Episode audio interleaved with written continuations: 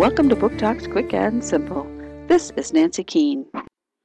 Middle aged Jess is finding it harder and harder to respond to the phone calls in the middle of the night, summoning her to another rescue by the Humane Society of abused and neglected horses. But she cannot resist taking on a former racehorse named Dream of Night, who is terrified of people because of the cruelty he suffered. But Jess returns to her farm with Dream of Night. She has an additional responsibility of a new foster child, Shiloh, who, like Dream of Night, has been removed from a violent domestic life and has been bounced from one unsatisfactory foster home to another.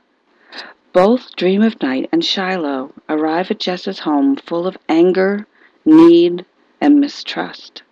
Can Jess using her infinite patience and care, help Dream of Night and Shiloh find their ways out of the darkness to the hope and promise of a happier future?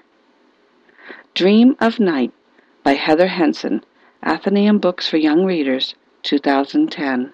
Book Talk by the New Hampshire Great Stoneface Committee.